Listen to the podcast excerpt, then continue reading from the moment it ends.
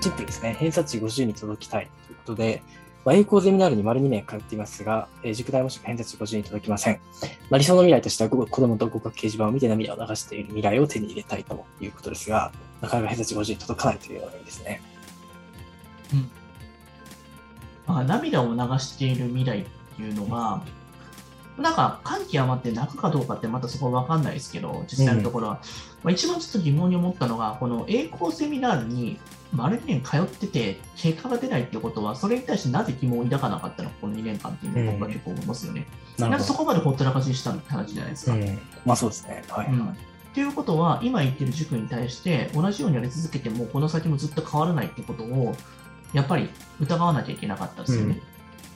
うん、そしたら、今何がそれに対して、英語ゼミナールに対して2でも結果できてないってことは、何が一番石橋先生が足りないかなと思います。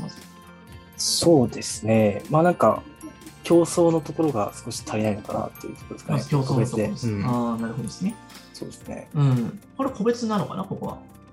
そうですね。でも英語でも集団じゃないですか。そのそのそうですね。はい、うん。あのちょっと少人数制のところだったりとかするし、英語ってそもそもがその中学受験コースはあるんだけれども、もともと中学受験塾に特化したような塾ではないし、やっぱそれに対して教えれるところで、その中旬に対して長けてる先生があまりにも意外といなかったりする場合が多かったりするから、偏差値50未満の子に対して細かいアプローチができる塾なのかどうかっていったらまた果たしてその疑問ですね。あノウハウとしてそういったものがあるのか。例えば、その割となんかその難関校のクラスもあったりとか、御三家コースとかって英語であったりするんですけど、その中でついていけなさすぎてる状態になってて、そしたら今いるクラスがたまたま、あの、ワンチャンラッキーで、模試でちょっと上がった時に、上のクラスに難関校クラスとかに入ってしまってて、その状態で言ってたら、自分のレベルとかけ離れた内容だから、まず授業ついていけないですもんね。多分その状態だから、多分うまくいってないんじゃないかなと俺は思うんですよね。なるほど。だから少しでも自分がレベル下げてあげて、もっと本当は3年生、4年生のところを振り返ってあげるだけでも、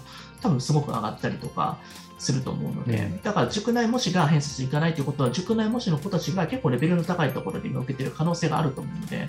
多分そこですよね。だからその子の実力と今の勉強スペース、ペースっていうのが多分理解されてないから、でも塾ってその子のために合わせてくれないんですよ、そもそもが。当たり前だと思うんですけど、うん、クラスもそしたら自分たちがクラス、あのハイレベルのクラスがその下げれるわけないじゃないですか。っていうことは自分が上がってもらうしかないんです。まあ、上がらないんだったら、基礎からやり直したら自分が別のところでやっぱり手こ入れしなきゃいけないってことですよね。